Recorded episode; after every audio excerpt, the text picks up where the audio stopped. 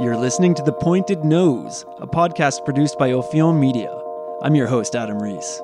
In today's episode, I talked to Joshua White, a pianist and improviser based in San Diego, California.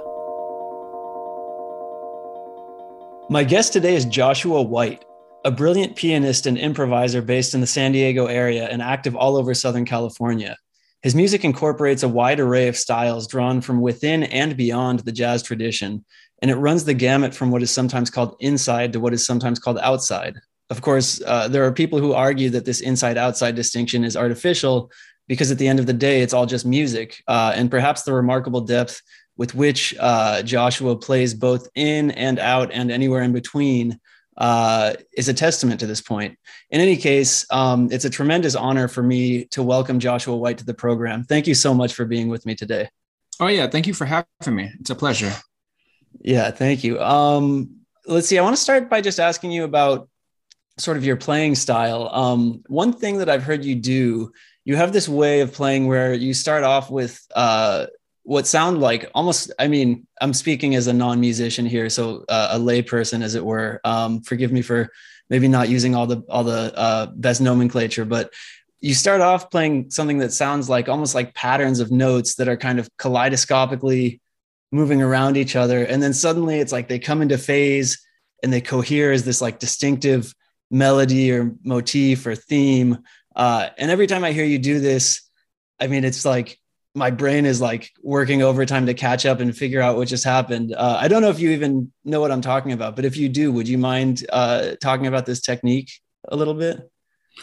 Well, for for me, I, I don't know if it's necessarily a technique or a style, or if it's just an approach, and you know how I like to explore, you know, material you know so a lot of times what i like to do is I, I, I find for me what's most interesting is not only you know um, just the harmonic content or the melodic content but it's it's the, the structure of the composition. So a lot of what i do a lot of my approach is centered around interrogating you know structure how things are put together not necessarily what the contents are but how how can i use this? How can i um you know h- how are these things put together and how many different ways can it be shaped? And ultimately i'm also looking at the fact that i'm, I'm looking at what are the you know the smallest constituent pieces that can be you know grouped together that still gives the basic you know um, feel aura or essence of the composition you know like so how many things can i take away from a particular composition or how many things can i add to a composition and still maintain its you know sort of um, cohesion in, in, in, terms of or or, or con- construction in terms of uh, a, a, total composition. And even the idea of what it means to be composed the idea of what a composition is i'm always interrogating those sorts of um, boundaries. You know what does that even mean? So if i'm playing you know a duke ellington piece you know how many different ways can i approach this to you know still you know maintain the presence of what can be considered a quote unquote melody and you know like when when does that melody occur? So if i just play you know just uh, clusters of notes but in the rhythm and you can feel um, uh, the rhythm is strong enough to give a sense of what the composition is based on just the harmonic uh, the uh, rhythmic content. And perhaps if i'm i'm playing those same cluster clusters and i'm moving the clusters in the direction of you know the melody whether it's you know uh, if the if the notes in the particular melody are, going up or going down does that composition now exist? Or is it purely some sort of uh, concept where that unless you adhere strictly to what the composer in, intended does that um, uh, composition now take shape? And i'm always you know sort of interrogating what does that even mean to you know be composed or in essence, what is what does that mean to exist? So anytime I'm exploring a composition, whether it's my own original pieces or working with other people, that's just like sort of the natural progression of my mind is to figure out and to explore and to interrogate what what am I actually reading? What am I actually playing? What what is actually going on here in terms of the construction, the structure?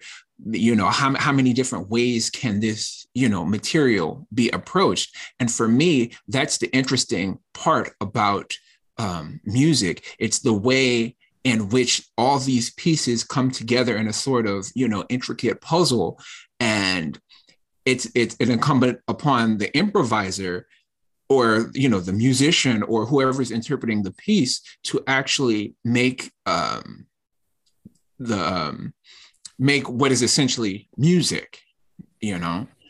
So that's really my my approach. And so a lot of times if i do something i like to start in a place that you know really centers upon um you know creating a feel or an environment and finding a way uh, compositionally uh, in performance to connect the more familiar um, uh, uh,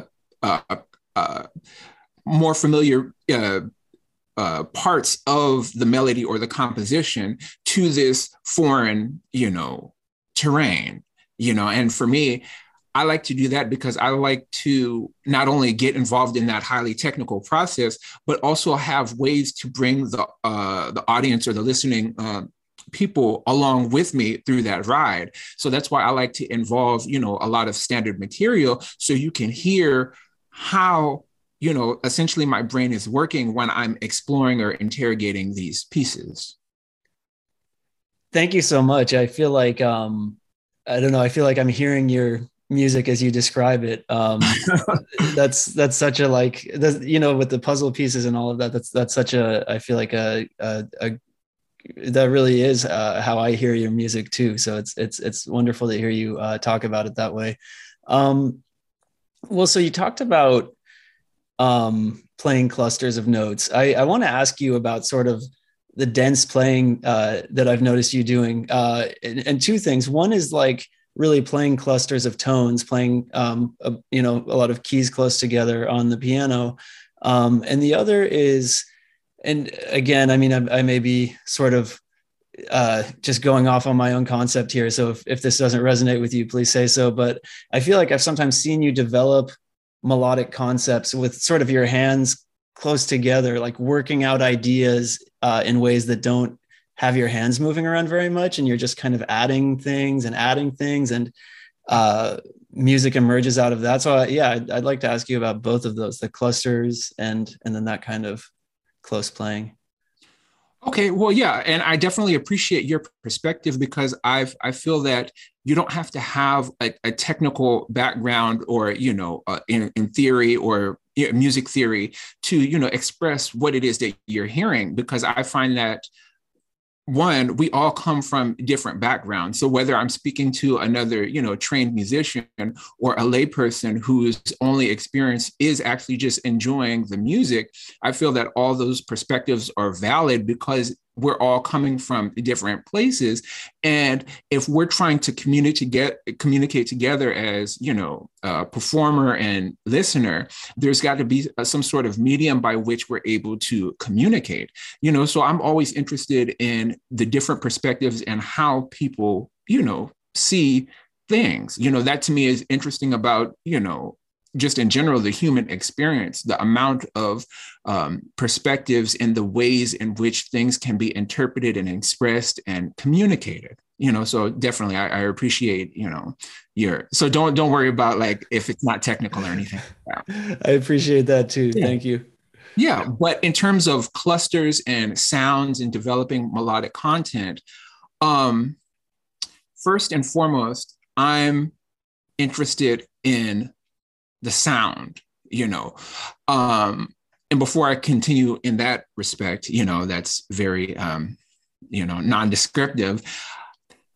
I do have a, you know, a background in, you know, uh, Western European uh, classical theory, as well as, you know, what is most commonly referred to as jazz, improvised music, you know, that sort of uh, tradition. But ultimately, I believe that those things provide you with the tools and the framework of the, the, the analytical framework by which you're able to, you know, construct things for yourself or analyze things or be able to communicate ideas. You know, so with that being said, when I get up to perform or even to compose, I'm thinking primarily how to, you know, create interesting, you know, not only mel- melodic content or harmonic content or rhythmic content, but in, in terms of the, you know, the whole you know sphere i'm thinking of how does it sound? Does it sound interesting? And so a lot of those things that i explore when the sound is really your only sort of boundary you you sort of uh you sort of approach the music as by any means necessary. So if I have to stick my elbow on the piano to get the sound that I want, then that's what I'm have to do. Like if, or if I have to use gaffer's tape and do a whole bunch of uh, prepared things in the piano, or use magnets or whatever I need to do, that's what I'm going to. That's how I'm going to approach. You know, so um, you know, um, using clusters or you know relying on you know Western European classical you know technique uh, in, in terms of the piano or theory is all great and good but at the end of the day, it's for me, in my own playing or when I listen to anyone else, it's about the sound. You know, like how does it make you uh, feel? How does it sound? How how are you using it? You know, in the construction of a you know an entire performance. You know, so that's really my method in terms of it. You know, but I know I'll, I notice a lot of times because it is sort of an uh, an unconventional method in terms of how I produce sound or how I approach the piano um, it, it immediately draws people's you know interest and they try to distinguish that from you know a more traditional pathway. But ultimately i think that you know um that i as as with anyone is the is the sum of um i am the sum of you know everything that i've learned or that i've uh, picked up over the years and that's it's all open to me when I'm, you know, performing when I'm sitting at the piano. So anything is possible. And I just live by the motto of like, you know, whatever I have to do to get the sound that I'm looking for, it's it's it's open, you know. So mm, mm, yeah. And I'm I'm actually very interested to to delve into talking about some of your um musical in, uh, influences. Um, but mm-hmm. before we do that, I if I can ask a couple more questions about um, form um, and and just sort of like musicianship i mean so one thing i've noticed is that okay i mean you you you do very nice work as a as an accompanist um, whether you're playing accompanying a vocalist or you're accompanying an instrumentalist um, but i've heard at least some examples um, and one that comes to mind is off uh, the mark dresser album that you played on uh, ain't nothing but a cyber coup and you this song called uh, gloaming um, which is a cool title, uh, um, where you're basically you're the accompanist for several musicians um, who are simultaneously playing melodic instruments. Um, and I guess my question is like, as a musician, are you using your your brain or your musicality differently when there are multiple melodic lines that you're accompanying rather than one? Um, well, I'll I'll answer that as um, I sort of did for the last question. It's for for me, I'm not necessarily thinking primarily of the instrument or necessarily the player uh, individually, but I'm just thinking of it as in, in in terms of approaching you know whatever sounds that i hear so whatever happens you know whatever melodic line if it's coming from a flute like a flutist like nicole mitchell or um, a trombone player like uh, Michael Dessen, you know, it's um, it's really reacting to um, the the sounds that you hear, you know, because you really can't anticipate what's going to happen. I mean, we have you know the written material or what have you, but in terms of being an improviser and interpreting you know original pieces or standard uh, material it's about the interaction be- and the interplay between the musicians and ultimately what they decide or decide not to play you know? So i just really try to be in tune with um you know all of my sensibilities as a um as a as a listener and try to become an even more deep listener when I'm, you know, working with other musicians and being aware of the the musical space that we all inhabit as, you know, collective imp- improvisers or, you know, performers. You know, so with that being said, I definitely think that um a, a certain level of sensitivity is required, you know, um, when you know working with you know a larger group or even a smaller group. But i also subscribe to the you know um, the perspective of not just being a um, listener and reacting but having the ability to provoke reactions out of others to be a sort of catalyst to move the music into different directions. You know it's about that push and pull you know that sensitivity and you know provocation to you know uh, you know move the music to wherever you know you know wherever we can you know imagine it to go you know mm. and and yeah with a lot of these musicians um who you've recorded with and who you perform with uh you do have such a i feel like um you know recognizable sense of conversationality and um intentionality in the playing. You know i mean it it it it, it even when it's very abstract i feel like there's um i don't want to use the word structure but let's call it like sculpture or something. Mm-hmm. there's like there's definitely something intentional there. Um how how do you develop that rapport with musicians? Do you find it on the first time you play together or does it take a lot of well i'll, I'll say uh, the first part of your question or, or what i'm hearing is um there's definitely an overarching concept of um you know so so i'm not trying to I, I think for the for the longer term in terms of performance and thinking compositionally you know how not just not only just reacting in in the music but how does this composition or how does this performance you know have a sort of arc in the in, in whatever particular number we're playing. And then also within the set uh, of music that we're playing or within the night.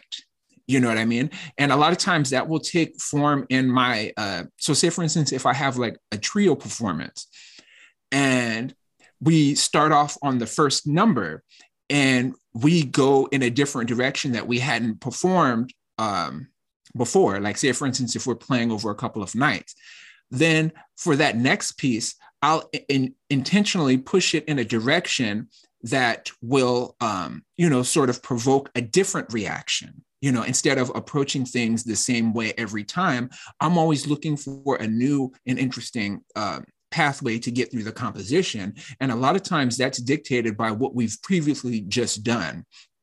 You know, so if we've and, and that could be anything. So I, for the second piece, like in this fictitious set, I may change the key. I may change the the uh, if I start off with a piano in- introduction, I might change the key. I might change the meter. I might change the feel. I might change the time signature. I might tell the the drummer, uh, uh, you start. You start somewhere and then we'll find a way to get into it, or the bass player to do an open introduction, or I'll just do something and then immediately go into another piece. You know, all of those things are game, but I'm always trying to think compositionally and, you know, trying to achieve an overall feel for not only the piece but how it fits within the the broader structure of a set or the evening you know? And then uh, i think the second part of your question was in regards to having a connection with um, other members in you know the working band whether it's instantaneous or it develops over time and I will say this with the musicians with whom I work with, you know, most frequently, um, I would definitely say that there is a sort of immediate, um, you know, connection, rapport, or a sort of understanding, you know. And I think a lot of that has to do with a, a sensitivity to, um, you know, the idea of conversation, meaning that um, not only do they value your input, but you value their input, and they're always approaching things from, um, you know, introducing an idea that's not only honest but something that you haven't necessarily thought of previously you know and have an interesting take on how to um, approach the music because for me uh, in my own groups and when i work with um, you know people around town i like to find it's like you don't have to be the most technically advanced or you know have the most facility or do you know anything of that sort. I'm just looking for an interesting voice a distinct voice a distinct approach you know and somebody who's able to you know um with that d- distinct voice able to you know help shape the music as a you know collective you know ultimately. And that, that, that's the that's the only thing i'm really looking for is that sort of distinct voice and a sort of sensitivity and appreciation for the voices of others. Mm, mm. yeah. Thank you so much for that um, for that answer. I feel like these have all been uh, very rich responses that you've been giving me. Um, mm one more question on on playing style, and then we'll we'll move on to some other topics. Um, so, uh, you know, uh, both having seen you live and then reviewing some of your live performances and album performances um, for this interview, I've noticed um, that you're a little bit of a vocalizer, and I love that so much. You know, I um, a lot of my favorite musicians when they improvise uh you know obviously vocalize and i i have taken um music lessons back in the day um from actually a, a Ghanaian xylophonist um, who was a totally stunning improviser uh, and did a lot of vocalization when he was when he was really getting into it. Um, and so I'd be interested to hear you just reflect on on that. Like since you're someone who um, seems to dig so deep when you when you improvise, um, how does vocalization fit into it? Well, I would say for me personally, um, vocalization isn't necessarily an intentional part of my music it's I, I feel that you know you know connecting the piano with my voice or just a voice in general really helps to center you know the um the improvisational ideas and make them you know sort of um instead of just a sort of uh pianist pianistic you know um you know sort of digital approach um, it sort of connects connects with the sort of human sensibility of the improviser you know sort of takes it out of just the realm of you know playing the chords or playing the the changes as it were and really connecting with you know a sort of um, another another side of your your musical voice you know because a, a lot of times the piano can be you know very cold and unforgiving, you know, sort of presence, you know, and I feel like for me personally, collecting with, uh, I mean, connecting with a sort of vocalization helps center, you know, my ideas and my approach. And there's there's something to be said about being able to, you know, um, you know, sing a melody or to have it, you know, sort of um, you know dictate your phrasing. You know it, it sort of brings in a more um if i might use you know the word like a sort of hu- more human element as opposed to just the um uh, the machinery of the piano you know. So i wouldn't say it's intentional but sometimes you know i just i just go for it you know. Yeah for sure for sure. Um so I want to ask you now, sort of, I guess, stepping back from uh, talking about your hands on the instrument um, and talking more about sort of your journey through music and and uh, the meaning of the music uh, and and questions related uh, to those kinds of topics. Um, I, it seems to me, and and to a lot of other people, obviously, right, that you have such a unique voice on the instrument. Um, and certainly listening to your music uh, you know it's it's very evident that you that you really uh, know your musical history um, because your playing contains all these traces of um, styles and ideas and stuff that I feel like uh, come down from from past uh, great players. But ultimately, you put that all together into something that's that's very uh, distinctively yours. Um, I wonder if you could share a little bit about your your journey to develop your voice and kind of boil it down into what it is today. Well, um, Well, I say in terms of my influences, they are, you know, you know, in terms of the tradition, they dig, you know, deep, you know, way down far into many, um, you know, American and even, you know, world uh, traditions. And, you know, I started my musical studies, um, you know, um, around the age of seven, you know, um, exploring Western European um, classical music from, you know, uh, Beethoven, Chopin, Bach, you know, um, all of those, you know, all of those, uh, Mozart, um, all of those composers and you know studying the, the the piano tradition. But i was also influenced by the music that i heard you know just growing up as a young child. You know so that's you know hip hop r&b rock to grunge to metal to country to to gospel music. And i think to a certain extent that all informs um you know sort of my musical perspective. Like i said earlier in terms of you know being the sum of you know the things that i've learned or that i've heard or that i've you know worked through. And you know so i feel i feel like that all has shaped me in terms of my approach. But i would say more than that it's you know uh, my approach to music but i would say more in that it's about i think what distinguishes my playing is my approach to you know the structure and the the analytics and the the the, the sort of uh, the analytical approach and the sort of interrogation of actually what does this mean?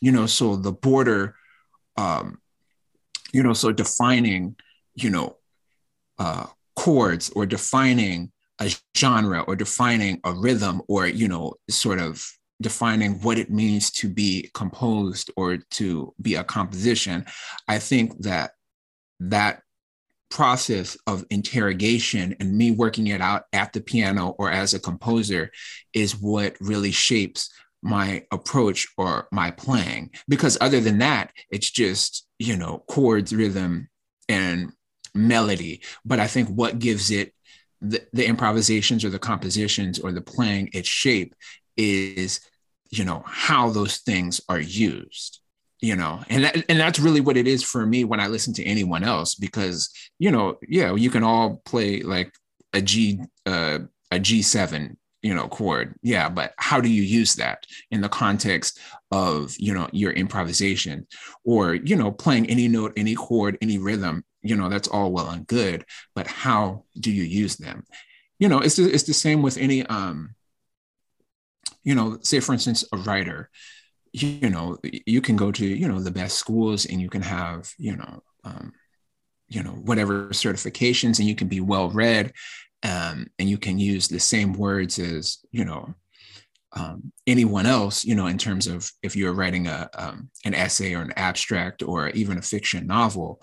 But I think that what distinguishes, you know, you know, you know, the amateur from you know the great is how they use the tools that they've acquired you know through their studies you know so yes i can write a you know short story taking every single word that you know toni morrison used in one of her novels you know but that doesn't mean i'm going to you know be as a, an effective writer as she you know? It's that perspective and how we use the tools and how we use the information that we know i think what is ultimately what defines us because um you know those are the those are the decisions those are the choices that we um those are the choices that we use or that we make you know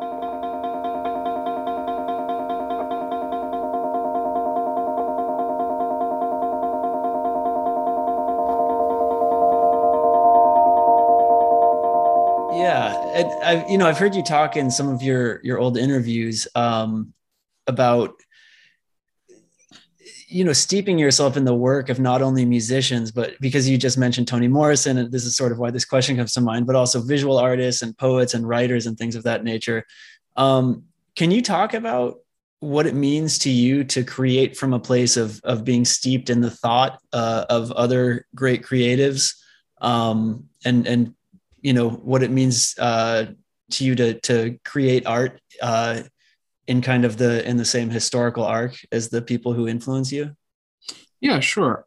Well, I I, I can approach it from this point is that for me, as I you know began to grow and develop in music, um, sometimes the music took on a um, a characteristic of being purely, you know, um, technical, meaning that the more I became, you know, uh, more well versed in sort of um, the theory and the technique, I began to, you know, and perhaps this is a, a natural part of the process, lose the sort of um, imaginary or, um, you know, uh, imaginary aspects of the music meaning that when you're listening to a record right as as opposed to being it you know you're being able to enjoy it it's like i'm transcribing it in my head. I can hear everything that the pianist is doing. I can hear everything the saxophonist is doing like literally and write it out you know? So when you have that sort of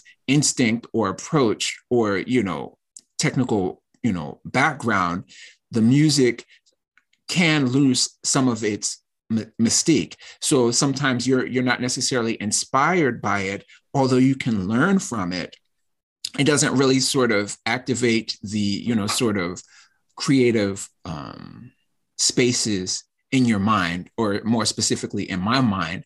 You know, so what I found that helps me, you know, sort of retain that sort of um, you know creative space is to really engage in other you know forms of you know art or communication you know so being you know being able to read a wonderful novel or historical fiction or you know um, you know all sorts of essays nonfiction poetry science philosophy all of that's all of those um, things I, I believe helps you know helps me engage in um, you know the sort of more uh, creative aspects in the sense that in order to you know understand what's going on within these um, within the written word or these uh, these uh, books or novels or whatever you're you're engaged in it requires a certain level of visualization.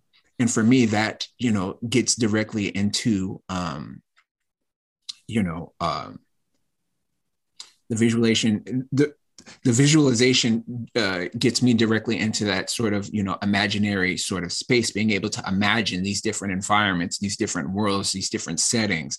So if i'm reading a novel by um, or a short story by Jamaica Kincaid, you know, being able to understand what's happening, you have to be able to, you know, take these words on a page and be able to visualize them in your mind and to create these sort of worlds in your head. And for me, that space has really, you know, being able to engage in that sort of thinking, that sort of creativity has really, I believe, more than anything, helped shape my music because I'm not thinking in purely technical terms. I'm thinking using my um, mind as a, you know, uh, uh, as a way to visualize and to imagine new things. So ultimately, there is the only boundary is what I'm able to imagine.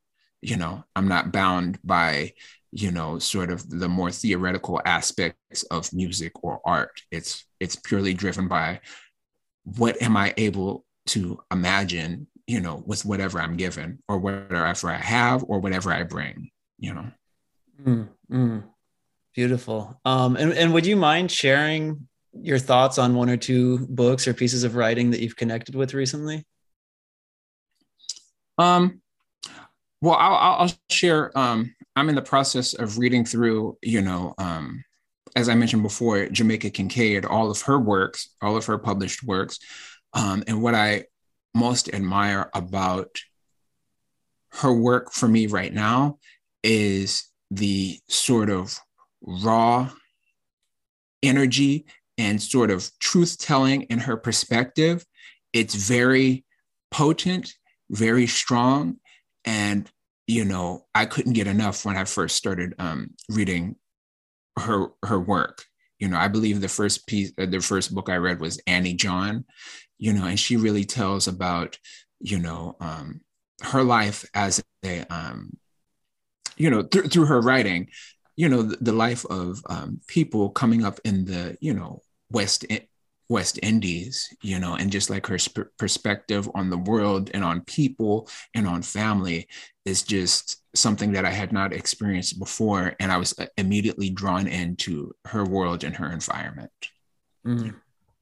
thank you for sharing that mm. um let's see so when i when i saw you perform last, meaning the most recently. That was in August of 2021 at Sam First. Um, and you, which is which is by the way, I should say for for listeners who don't know, is a great um, jazz bar in the Los Angeles area near LAX, near the airport. Um, you you played a song and and and made a little uh, really nice spoken tribute um, to the late pianist Geri Allen. Hmm. Uh, I wonder if you could talk about her as an artist uh, and her significance uh, to you specifically? Yeah, um, I would say that for me, Geri, you know, Allen has been one of the one of the more important voices in um, piano of the last um, 30 years. Her commitment and integrity to, you know, the tradition as well as just being a overall you know wonderful composer improviser pianist band leader you know I, I, would say is nothing short of astounding and you know ultimately very inspiring. And what i appreciate most about her is um you know just her integrity to follow her own vision you know she has a distinct voice. It's like you the her approach to chords and melody and harmony and and, and, and rhythm you know are very much you know um you know her own you know development. But you can also hear you know the the deep rooted traditions in her playing whether it's you know um andrew hill to herbie hancock to you know, the great, you know, artist of Motown, you know, Detroit, um, you know, to Stravinsky, to Eric Dolphy, you know, it's all there, but it's ultimately, you know, the product is, you know, her own, you know, and and also too, I just really enjoy listening to her play and her um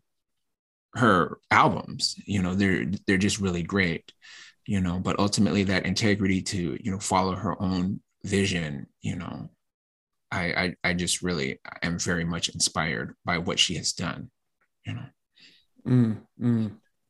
yeah really um like you said i mean just uh just an unbelievable uh such a wonderful artist um i'm not sure if this is the right time to bring this up but i mean since we're sort of talking about Geri allen who i feel like uh her presence is still felt uh, to a large extent, even though she's no longer with us. Um, I wanted to ask you for your um, maybe your thoughts on a couple other uh, recently departed uh, people. Um, and this is sort of just a random grab bag, uh, partly from trawling your social media and also just uh, as a jazz listener. Um, curious if you have any thoughts on on Barry Harris, uh, who we lost in late 2021.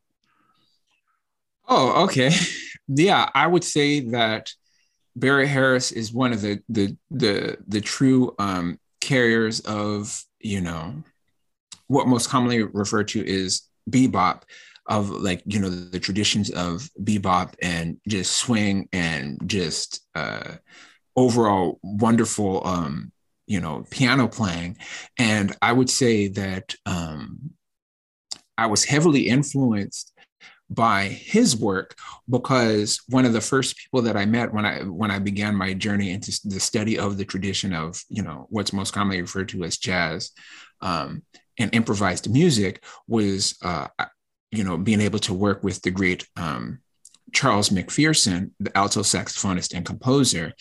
And for anybody who knows uh, Charles McPherson's history, is that he was a student of the great um, Barry Harris back in um, Detroit, and how I became to be how I came to be influenced by Barry Harris is that upon meeting Charles McPherson, my whole thing was is anybody that I meet.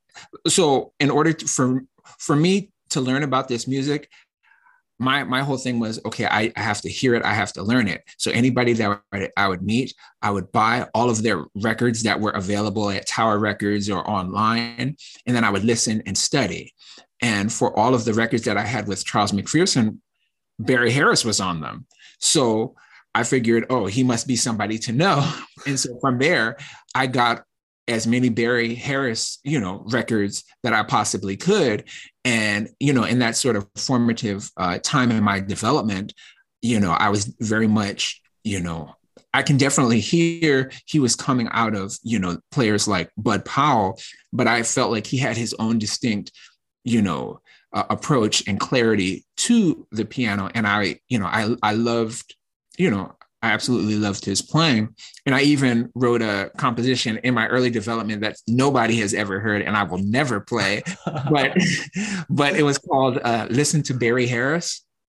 You know, it's it's very uh uh very amateur and rudimentary, but you know, it's a part of my process and development. I'll never play it, but it's it's there. So I would definitely count him as a major influence. And I think, you know, even though he's uh, he has since uh, passed away. I think his influence, you know, in terms of the uh, into in the music community as a not only as a musician and a pianist and composer, but as an educator, you know, he'll he'll his his legacy will never die. So. Mm.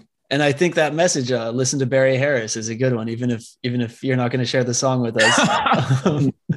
no. Another one another recently departed um, person who who i wanted to get your two cents on um, the the incredible uh, thinker and feminist bell hooks who also passed away in late 2021 bell hooks. Okay so i will say that probably of most any other writer bell hooks has been the most influential in terms of how I, you know, critique and analyze and just look at things. You know, it could be out, outside of music, just um, um, just you know, world events. You know, um, she has such a sort of potent, powerful, you know, biting critique, and it's it for me. It's um it's it's somebody who's very intent and focused on the details and looking for a sort of consistency in um, you know what you say and what you do you know and i was just upon reading i think the first book i read was um, killing rage you know which was filled with a bunch of uh, personal essays and um, sort of uh, critiques on you know um, you know politi- political and you know um, the political climate uh, at the time and her own experiences as a you know academic and as a woman as a black woman um, dealing with you know um, everything going on in society. And i i just immediately fell in love with her work and her writing. And since i've probably read over 30 of her books. I, I think there's might be two or three that have been published that I have not read, but I will um I'll probably buy them this year and I'll and I'll read through them. But yeah, I'm you know I love you know I love her writing, and, and, and it's not only just um uh it's not only just criticism, but she writes you know uh, poetry, she writes children's books, you know. So I, I definitely believe that you know one everyone should listen to Barry Harris and two everybody should read bell hooks. So. Excellent excellent. That's amazing too that you've that you've gone so deep into her. Um mm-hmm. I guess you wouldn't call it a catalog for an author but that's that's super cool. Um yeah, yeah yeah so so since since we're already kind of talking about other people um i i was planning to ask you later about uh, some of your collaborators but but maybe i'll just go ahead and do that now um i'm pretty sure that my introduction to your work uh was attending a concert um where you were playing in a sextet with Nicole Mitchell, Jeff Parker, Michael Dessen, Emma Dayhuff, and Alex Cline, uh, which is just an unbelievable, excuse me, an unbelievable lineup. Um, first of all, I'm curious how you got involved playing with all those people. Um, and and I know that I'm setting you up for a super long answer here, um, but I'd also love to hear your reflections on Nicole Mitchell, on Michael Dess, and on Alex Cline, uh, all of whom I know you've played with pretty extensively. And I'm not sure how much you've played with Jeff Parker, Emma Dayhuff, but I'd love to hear uh, what you have to say about them as well. Okay, so I'm not sure that I totally remember that concert because I've played with them in so many different contexts over the years. So um, I'm not even sure who was the leader. I believe it might have been Michael Dessen because I believe I've worked with Emma and Michael in um, performance, you know, under Michael's leadership. But um, I think you might be right about that. Yeah. Yeah, I, I think that's that's what it was. But I will say that a lot of my introduction to uh, uh, what I'll return, uh, what I'll term is, you know, sort of creative music, uh, new music, modern music, or whatever have you, would be through um, my, um, you know, my collaborations with the great Mark Dresser. You know, he's you know, over the years, he's been so gracious and so kind to have me involved with uh, many of his projects, both locally and, you know, his recorded projects and, you know, playing in New York or, you know, Boston or touring or what have you. And so through him, I've met, you know, so many wonderful musicians like Nicole Mitchell, um, um, I believe Alex Cline, uh, Michael Dessen, um, I mean, there, there's like there's so many people. I, I just I would have to look on the discographies to you know sort of uh, remember who we've uh, worked with, but um, I would say that yeah, most definitely I've had an opportunity to work with many wonderful, wonderful um, musicians, and it's always been you know quite a wonderful experience. And I will say that working with Nicole Mitchell and playing her original music has always been you know, so inspiring because one, she is a prolific, prolific writer and composer. I mean, she can churn out these incredible works, whether it's solo piano, solo fl- flute, large ensemble. I mean, and I, I, I always, I always hope that, you know, all of her one that she gets the recognition that she most certainly deserves and two that all of her compositions and all of her papers are you know saved and preserved for you know time because people really need to understand what she's doing you know? Um but yeah like working with her and having the opportunity right before the the, the pandemic have you know being able to you know play the the cape town uh, uh, jazz festival in south africa you know um just you know um, working with um, mark dresser of course being one of the most um, creative and inspiring composers i've ever worked with. I mean his music if, if i were to if i were to um, qualify i would say that he's probably my favorite composer you know because he writes these such beautiful melodies and such interesting um, chord movements and I love working with him, and I even love playing his music as a um, solo pianist. I remember I did a, a, concert here in San Diego where I played the music of Mark Dresser, just solo piano, and because I just love you know his music, and of course you know his playing is second to none. I mean, he's one of the most incredible you know bass players of the last you know 50 years with a creative approach that has no match as far as I can see you know, but um, oh, uh, Jeff Parker.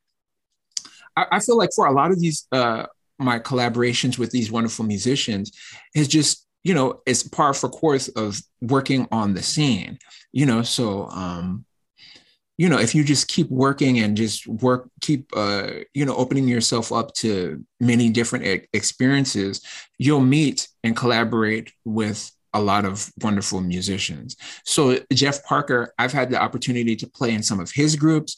We've played together in some of Eric Revis, uh, the bass player Eric Revis, his groups. Um, Jeff Parker's played in my groups. I played in his groups.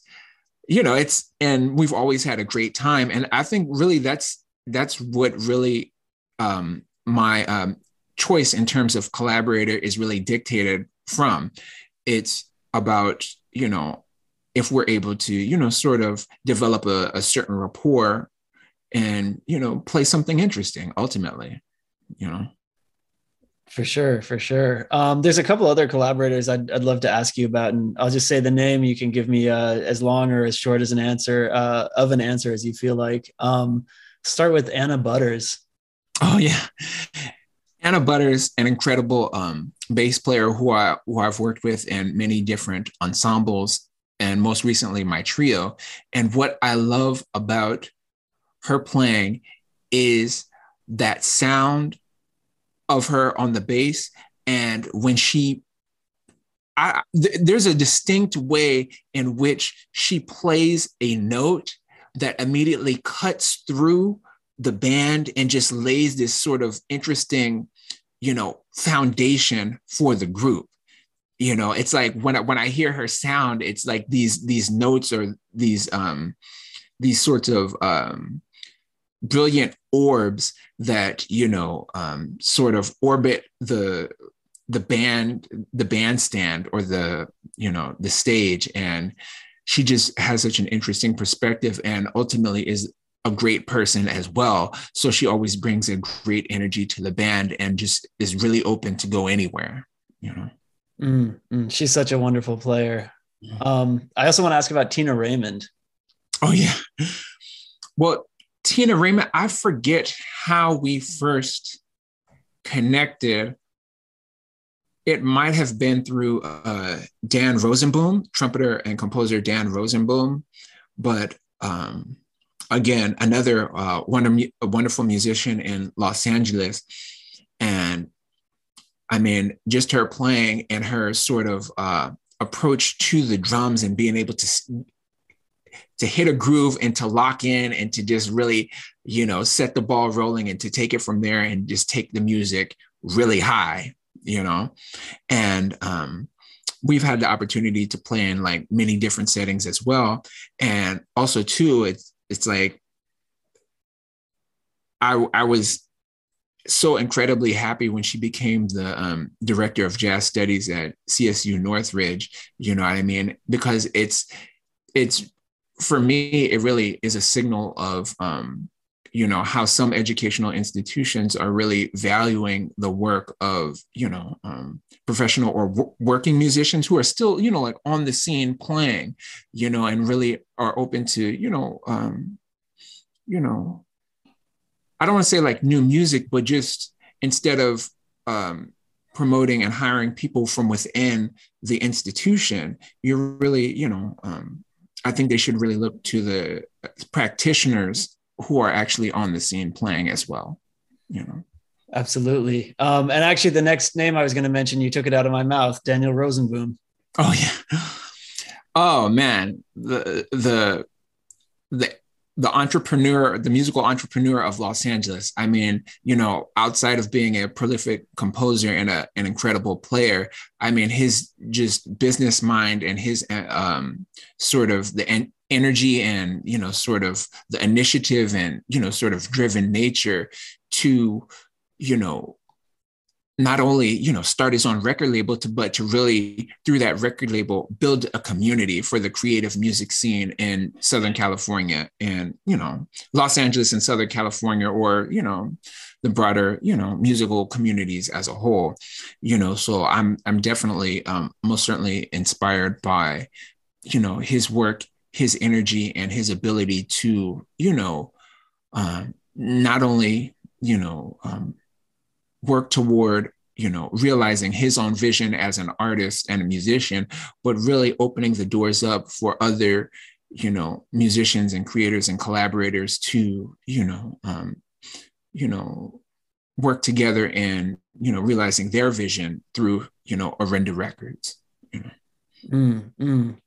and uh, am i correct in my research that you've uh, you've done some playing with um, Rudresh Mahanthappa Oh yes. Um, yeah, I actually had the opportunity to um, tour Europe. I believe twice um, in 2015, 2016, and I think we might have done something again in 2017.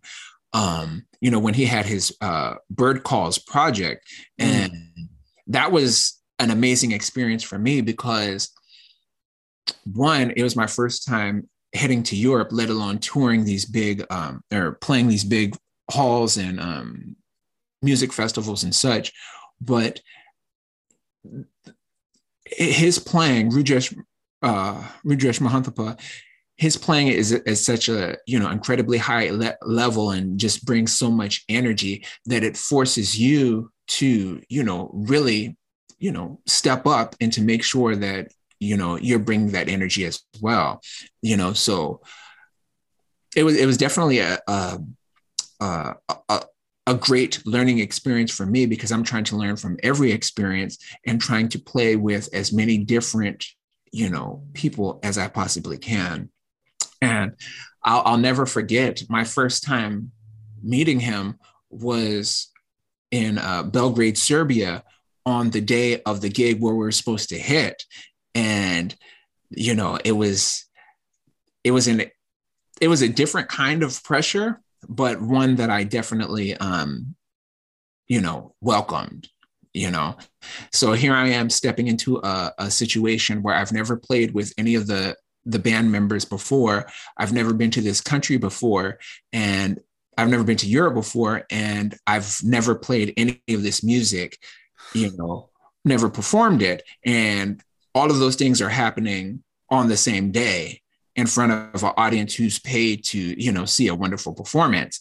So it was you know it was fun. It was it was something like i i love doing and i'm definitely appreciative to um Rudresh for giving me that you know opportunity to experience you know playing with his band featuring um rudy royston on drums and dan weiss also uh shared duties on drums as well as um uh, Adam O'Farrill on trumpet, mm. and um, Francois Moutin. Uh, there it is. Yep. Yeah. Okay. Yep. nice. One. Okay. That, that, Francois. Okay. That's yeah. But yeah, all incredible musicians, and it was just like um performing that music was such an incredible experience, you know, because they had already a deep rapport. They've already recorded the album. They've played together in on the New York scene, and here I am trying to pick up on all this subtle, not only like get a a, very, a, a deep hold on the music, but also try to master their you know subtle cues of you know because the music has developed since the album. The album has was a starting point, and they had already been touring, so the, the music has changed and shifted into different forms. So there's no just like, oh, I'm listening to the album and I'll understand what's happening. It's like you have to really be sensitive and aware of how the music has changed and also the individual approaches of each of these musicians, you know? So, but yeah, definitely it's, it, I, I always think fondly on that time, but not in a sense of, um, um, like nostalgia. Oh, I want to go back. It it it helped inform what I do now. You know. Mm, mm. We got to say the whole getting thrown into the deep end thing sounds terrifying to me. I, I really respect uh, musicians who who uh, go through that and and come out the other side. Um, I think you've played with uh, Ches Smith a little bit, right? Oh yes, yeah. Actually, we recorded um, we recorded an album with saxophonist Jason Robinson. Um, the album also features uh, Drew Gress on bass, and the, the project was called Harmonic Constituent. Um, a w- really wonderful album with uh, great compositions written by Jason Robinson. And yeah, I, I absolutely loved, you know, joining uh, Jason's band. And we most recently we had a performance or a few performances in the Boston, Connecticut area, which were, you know, amazing, fun. And I hope we get to do more stuff with those groups. You know, and I, what I also too love is like being able to connect with you know musicians on the east coast because i'm always playing with a lot of the the musicians and uh, composers on the the west coast but you know a lot of people like to say that there's a, a certain type of energy that comes from you know players who've lived in New York for many, many years or who've been on the, the New York scene. And for me, I don't necessarily subscribe to that in totality, but I do like to work with different musicians from who have different backgrounds and from different parts of the world or different perspectives ultimately, you know. Mm, mm, for sure, for sure. Um, and I was also not sure how it seems like you've done at least some playing with um, Jonathan Pinson. Oh, yeah, absolutely. Um, he actually recorded on my debut album. We played together, and we've played my some of my trio gigs and some of my larger ensemble um, work. And you know, we've played together as uh, sidemen and other other um, with other groups. Um, yeah, he's a, a fiery, fantastic um, player. Um, uh, such a creative and such a bright, you know, energy. And I, I believe one of the first performances, or maybe not first performances, we played at, you know, the now um, defunct Blue Whale in Los Angeles, downtown LA, with Ambrose Akinmusire and mm. Jeff Parker. I, I think it was Dave Ribera on bass, but I'm not totally sure. But Jim, uh, John Pinson was Jonathan Pinson was on drums, you know. So and that was quite a few years ago. So we've been playing together for for for a minute. Yeah, cool, cool. I'm sad I missed that gig. It sounds like it was probably a good one. Oh, yeah. um, the last collaborator I want to ask you about is uh, Steph Richards. Uh, you guys came out with the album Zephyr in uh, 2021. Yeah.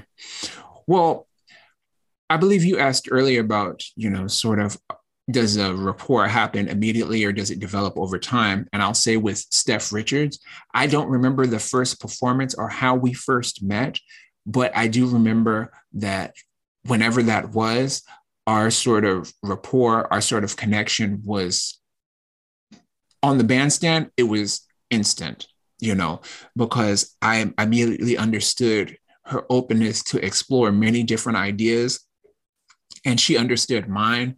And you know ultimately we're about you know playing something creative and you know exploring many different pathways to um, producing sound you know?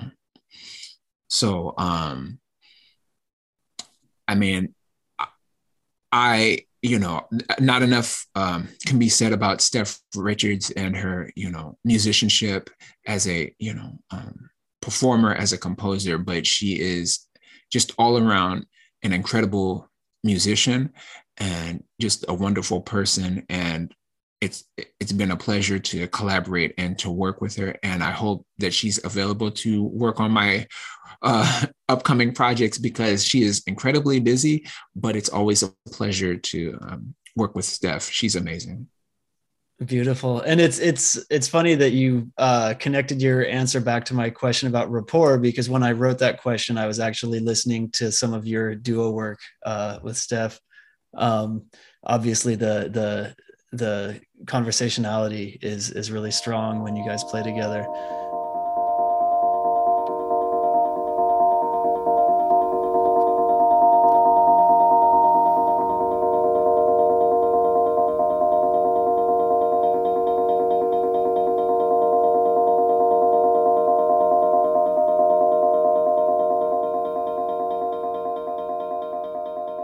Want to ask a little bit about the people you've studied under. I, I've heard that you studied under Mike Wofford to some extent. Mm-hmm. I think I heard there might be some kind of Anthony Davis connection. Um, I'd love for you to talk about them and anyone else who had a, a significant direct impact on you, whether they're a pianist or otherwise.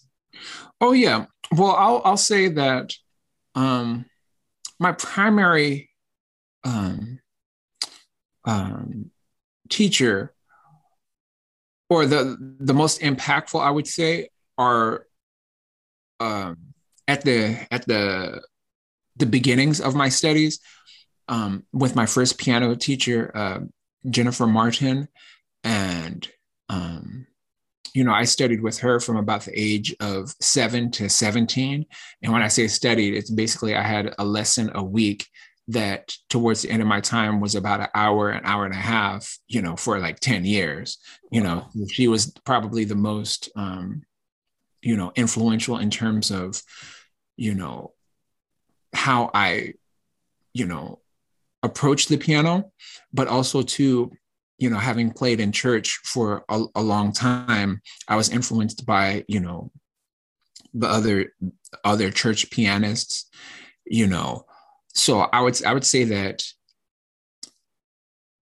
uh, Jennifer Martin on the Western European classical side and Barbara Conley for the um, sort of, um, you know, African American gospel tradition side are the ones that really shaped how I, you know, play when I sit at the piano. And as an improviser, I would say that it was through the UCSD jazz camp um, early years back in the early 2000s you know it was a summer program about a week long and through that program you had the opportunity to take one or two lessons with you know all of the faculty. You know so i had the opportunity to work with you know pianist eric reed pianist mike wofford um, pianist composer uh, anthony davis um, and the you know the list goes on um, so ha- having you know sort of that experience of working with those um, musicians, uh, flutist Holly Hoffman, um, all of those musicians, you know, helped influence and shape the direction. But in terms of um, improvised, you know, jazz, uh, you know, what's most commonly referred to as jazz music, um, it was really sort of uh, a, a sort of self-driven, you know, course of study, you know, um, you know, having met people along the way, you know, whether it's through the UCSD Jazz Camp or what have you, the the the approach in terms of improvised and you know jazz music um, was really about me sitting down and once the door was opened, it was there was no stopping it, you know. So I would count just me really studying the re- recordings is really what helped me progress you know and i when i say studying the recordings i mean you know relentlessly you know um listening for you know 8 to 10 hours a day you know when i would when i would study um you know art tatum i would listen to the recordings for hours on end. Um when I was in college, going to San Diego State and taking some music classes, you know, if the the professor named an example of a record, I would go out and get, you know, so say for instance, if the um, professor was talking about a solo by Charlie Parker and off of a particular record, and I was like, oh, I don't have that record, so I would go out. I remember specifically going out and getting the complete Savoy and Dial sessions, complete um, Verve sessions, and then listening to them chronologically. And if you know what that means, that's like like 25 CDs of material, you know, and listening to them all chronologically in order to get a sense of like what's happening and just sitting there and listening and then repeat listening over and over and over and over and memorizing the solos memorizing what's happening uh, as the pianist comps or as the drummer comps or the bass lines and really you know shape really shaping my ear in terms of the language of the music. So i would say out of anything it's really you know sort of my passion and my love for you know not only ear training but just you know being able to visualize and hear and to, to be to, to be able to analyze through listening you know mm. Yeah. Not, not, necessarily somebody sitting down and showing you what to do is being able to for me it's it's about the challenge of being able to figure it out and then if called upon to explain to be able to give a you know convincing you know answer or perspective of why you chose what you chose based off of you know the material hmm. Amazing, amazing. Um, and sort of just to, to follow up, I mean, you've, you've kind of touched on it in earlier answers, but um, I wonder if you could say just a couple words about how um, your early training in European classical music and in the music of the Black Church figures into what you do today. Like, is it a conscious thing or is it just so deep in there that you don't even touch it directly? It's just kind of there? Well, I, I would say it's a little of both because it's definitely conscious. Um, well, I say the Western European classical music, I would say gave me a different sort of discipline in terms of how I approach like playing the piano and being able to get the control to be able to, you know, articulate a specific idea you know so if i want to approach something dynamically having the training to okay say for instance understanding the um you know the pedals of the piano learning how to uh uh utilize my hands in terms of the amount of pressure that i want to uh you know if I want to depress a key, knowing how to get these different timbres and you know sounds out of the piano, and not just the piano in general, but different pianos because they're all, you know, require different, you know, sort of techniques to get the sound that you're looking for and to understanding the different characteristics of each instrument, you know.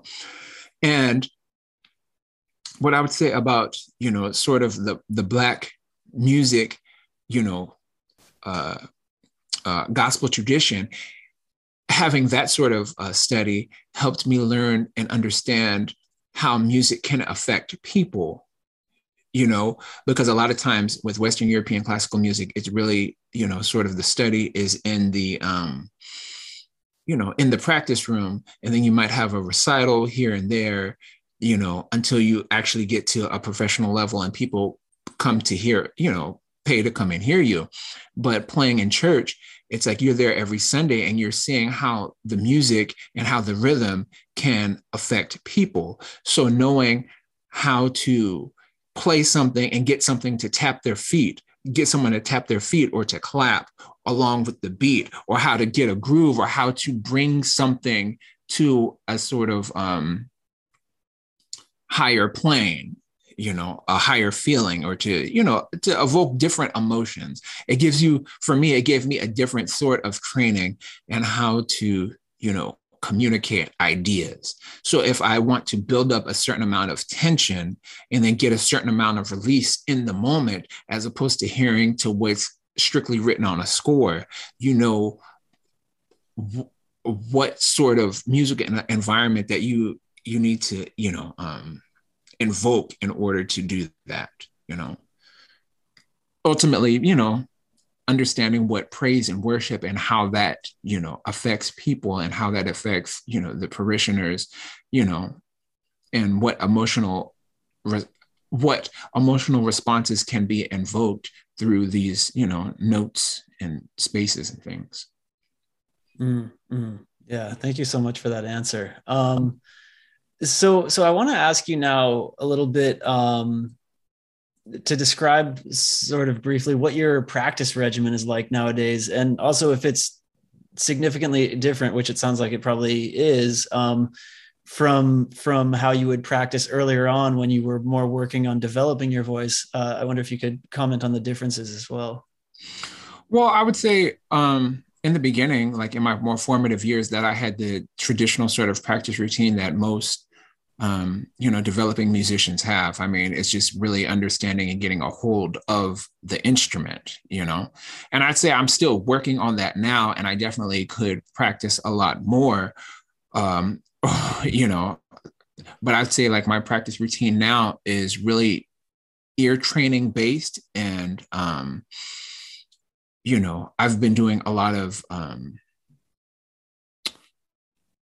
just getting faster and more efficient in, in everything that I already do, you know? So whether if I'm, and, and really what it's centered now on is um, being able to articulate my ideas into a score, you know, being able to, you know, have an idea for an arrangement or a composition for whether it's a small group or a large group and being to and being able to articulate it and um, express it within a score using music notation software um, to be able to give it to the band and have them read it down with no questions and everything is clearly written and efficiently um, sort of structured you know i think that takes on a whole different level of skill set, you know, because time is very valuable. So when you're getting in, because I've been in situations where um, uh, working with other musicians or composers where they just come to the band with fragments or we're in the recording studio and things aren't necessarily well thought out. And i just feel that that's another side of the you know musician skill set you know as a band leader or as a musician that if you're going to bring you know new music you should have it written you know very clearly and concise and have things structured efficiently so that you know it doesn't become a barrier and your ideas can be fully realized. You know so i've been working on you know whether it's transcribing arrangements or solos and just focus on meticulously executing you know the idea of whatever i'm trying to write into a you know score form. Mm-hmm. Amazing um i, I want to ask you now about um the Southern California jazz scene? Because if, if I'm not mistaken, you're a San Diegan, right? You're based in San Diego. You have deep LA connections with a lot of the musicians here. You play here all the time. So mm-hmm. I would love to hear whatever you have to say about jazz in Southern California.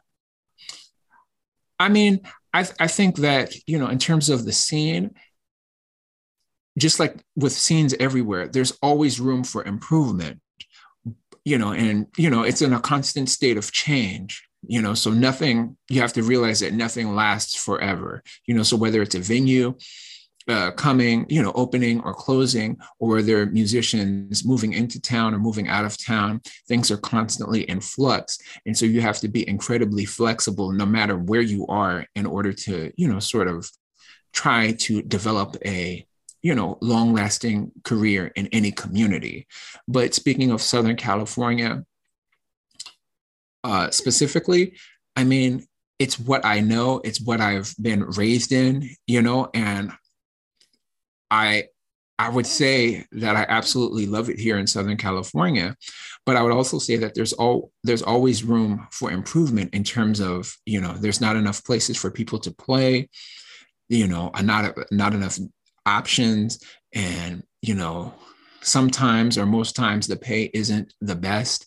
And a lot of times it's very difficult to make um, a living you know um, performing you know uh, without you know relying on other you know streams of income which i think will always be the case you know because like i said things are always changing and the arts aren't necessarily the most valued um, profession you know in the states you know you know i'm not sure that they've ever been but um you know i personally love southern california.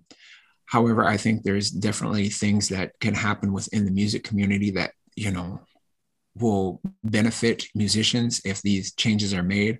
But it's a tough it's a tough business. And you know i'm not to lie sometimes i go back and forth you know with myself if it's even you know worth the struggle, you know, because I, I can always play music, you know, just, you know, I could play for myself or, you know, just get together with other musicians and jam or, you know, work through other things. But as a business, trying to make a living, it's incredibly difficult and it can be, you know, frustrating. And at times you feel like perhaps it's not worth it, you know, but, you know, you, you know, you keep going until, you know, you feel like, you know, it's not for you, or you just stick, you know, to your goals and stick to your path. And, you know, hopefully things will work out for the best in the long term, you know. Yeah, yeah, absolutely. Um, well, I've been planning to ask you some questions about sort of social issues, and I feel like this is a as good a segue as any. Um, how do you feel about the fact uh, you as an artist i mean um, feel about the fact that so much of the public's as- access to music uh, is now mediated mediated by companies uh, such as spotify? Um, i would say that i understand you know um, one i don't think it's a fair business model if we're talking uh, specifically more specifically eh, how tech has basically taken over the the music industry because I feel like the it's the the tech companies who are you know structuring the value of what we make as artists.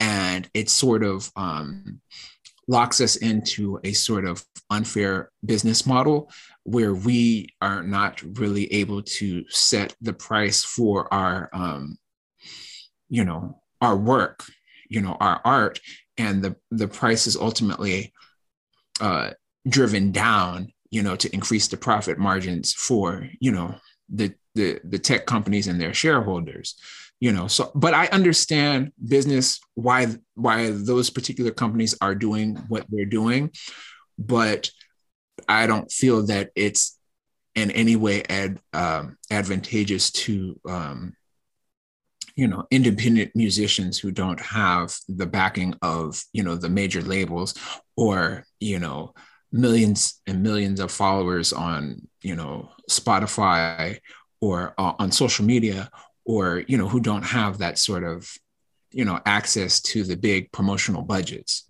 you know? So um in that respect the, you can play it you know many different ways but some artists you know choose to you know do whatever they have to do uh, promotional wise or you know in, in, in collaboration with the tech companies to you know promote their music which is which is fine. And then there's some musicians who are just purely consumed by the um, the process of making the art and they will um, present it you know and whoever buys it buys it and you know and they'll just live by that mode. For me as an artist i'm i would say i'm still trying to grasp and learn you know um, what is what does it mean to be an artist in this day and age and to um, to you know try to make a living you know being a musician improviser composer you know um, i'm still trying to figure that out for myself you know with the decline of um, you know um, CDs and, and, and things like that. And of course, there there's like vinyl is definitely making a, a, a, comeback, but I don't know if that's necessarily a sustainable business model over the long term to bet your um uh, to bet your career on the selling of merch or you know LPs. You know, I mean, you know, I mean, it, I I I don't know, but um, records cost a lot of money to make too so the the purchaser is going to be paying for the cost of the materials first and yeah. then i mean if you add on a premium for the artist yeah it might get expensive for some people yeah so I don't necessarily have an answer in terms of like a sustainable model, but I do think that the tech companies are only getting bigger. So if you're talking about Apple Music, Spotify, um, Tidal, um, Amazon Music.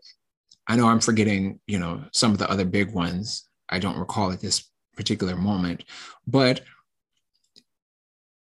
um, I feel that to a certain to a certain extent that you just have to, you know, learn to adapt because the world isn't, like I said before, isn't, you know, constantly changing as in and is in flux.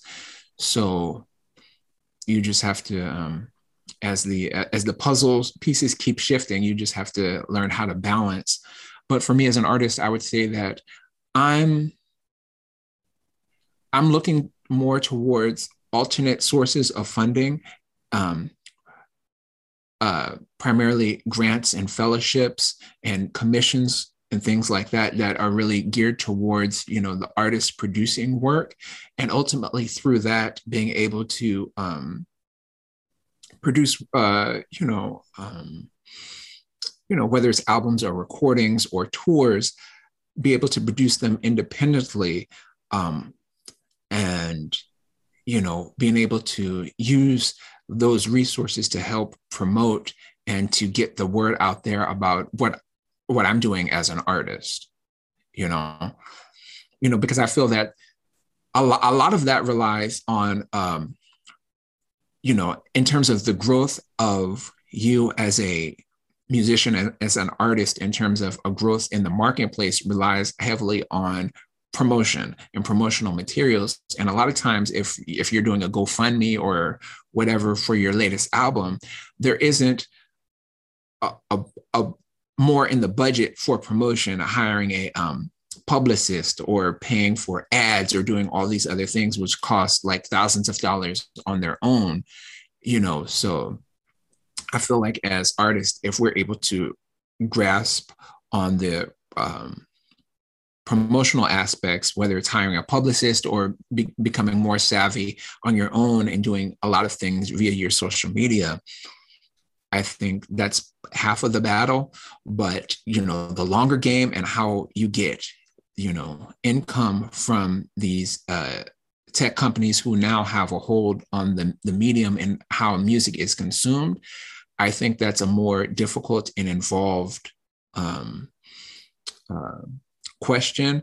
And I think that ultimately the artists are a different at a disadvantage because we lack the leverage, you know. Absolutely. Yeah. It's sad state of affairs, but it's true. Um, mm-hmm. keeping on social issues, but, but shifting off of that one, I gather um, from some videos and writings uh, that you shared on social media from uh, Terri Lyne Carrington um, that you uh, feel pretty deeply about the issue of gender equity in jazz. I wonder if you'd mind saying a few words about the changes you'd like to see in the jazz world, um, either specific to gender or anything else you feel uh, like discussing. Well, I'm definitely inspired by the work that Terri Lyne uh, Carrington is is doing. You know, with the um, with all of her initiatives. I think it's through Berklee College of Music. You know, because ultimately, you know, through the writings of Angela Davis and like Bell Hooks and all the you know uh, black uh, femi- feminist uh, writers and um, that, that I've read, it's like I I'm definitely oriented towards um, human rights and a general like equity in terms of how we approach all of these you know social spaces. So I would definitely like to see um, more equity in terms of how you know uh, more equity in terms of our movement within these uh, primarily pri- primarily um, uh, male dominated spaces historically you know? So um, me personally i always I, I try to do my best to support those sorts of um, uh, those movements and i'm definitely not at the forefront you know? And i I I'm just um, I'm just uh, really want to and honestly I like to be you know in the the background doing whatever I can you know so whatever volunteer work or even you know working with other musicians is like I, I don't necessarily look to be in the forefront or um, want recognition. I just want to do you know and support and volunteer for things that I believe in you know so whether that's anything from um, um, uh, sharing something on social media that i believe in or going down to a rally and setting up chairs or you know giving an interview and speaking about different topics or you know um, doing more uh, doing anything that i can for the, the causes that i believe in you know. But definitely i, I definitely believe that um, there has been a sort of um, hostility and somewhat uh, to change in you know the the primarily male dominated you know jazz uh, community. But i believe through you know um, people like terri lyne carrington things are you know changing over time but i, I know it's going to be very slow you know. Absolutely. It seems like uh, it seems like it always is. Um, let's see. I'm gonna i'm gonna take us pretty far off topic from talking about the arts here. Um, so it's it's totally fine if it's uh, too far outside the scope of what uh, you came to talk about today. Um, but as I was researching you and like I said, kind of going through uh, posts that you'd shared on social media, uh, I noticed some stuff about uh, guaranteed health care and guaranteed housing. I wonder if you'd care to say anything about those policy proposals. Um, I I think that you know again in um, you know viewing my you know sort of political you know beliefs towards human rights i definitely think that you know guaranteed education guaranteed housing guaranteed livable wage guaranteed health care should be you know a sort of um uh primary sort of need and especially in a country that has the resources um you know to do such a thing because i believe that you know through those um through I, I believe that through investment in people, you know, and not in corporations is really what will, you know, help elevate the quality of life in our country, you know, and, you know, not, not only our country, but being able to, you know, help, you know, others and to be able to, you know, protect, you know, um, you know, life you know human life and you know the environment. If, if we have a sort of focus on the, not only just human rights but you know protecting the environment and you know through these initiatives through housing and uh, healthcare and education and living wage and you know um, you know um, really providing for people um, in terms of uh, food and just all, all these things and you know clean water you know the, these should be you know human rights especially since you know this country you know which proclaims to be you know the richest nation on the face of the earth you know can do more to help and have a passion for you know the care of you know its residents you know mm, mm. Thank you so much for that answer. Um, and I want to close uh, the interview by asking you. I understand that this week um, you're you're uh, involved in recording an album or involved in some kind of recording project. I wonder if you could uh, share a little bit of information about that. Oh yeah, sure. So um, later this week, I was scheduled to record a live album with you know in Los Angeles at ETA in Highland Park with uh, trumpeter uh, Daniel Rosenboom, Rosenboom, but it has since been canceled due to the uh, the Omicron variant of COVID nineteen. So um, we have we have since like postponed or rescheduled that you know particular session. Um, but you know that's just that's just how it goes. And actually, I was supposed to be going to New York the f- next week um, for the Winter um, Jazz Fest with Steph Richards um, uh, and Ravi Coltrane. But of course, that was postponed as well. So um, a lot of things are, are happening, but hopefully later this year, things will um, sort of open back up again. I have a, a, a tour scheduled for Europe in April.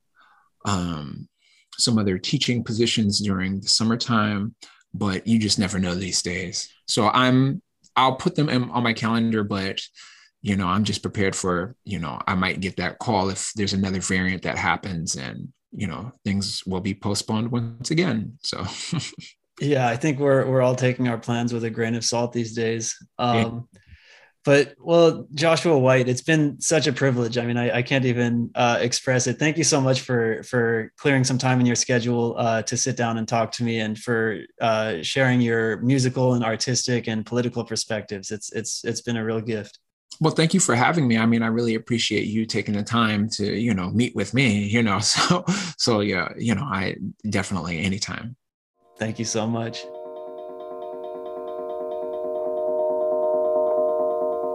Thank you so much for listening. We sincerely hope you've enjoyed today's episode. You can find The Pointed Nose wherever you get your podcasts. To see today's interview in video form, visit our YouTube channel, Ophion Media. The Pointed Nose's theme song is Transponding by Albert Ortega.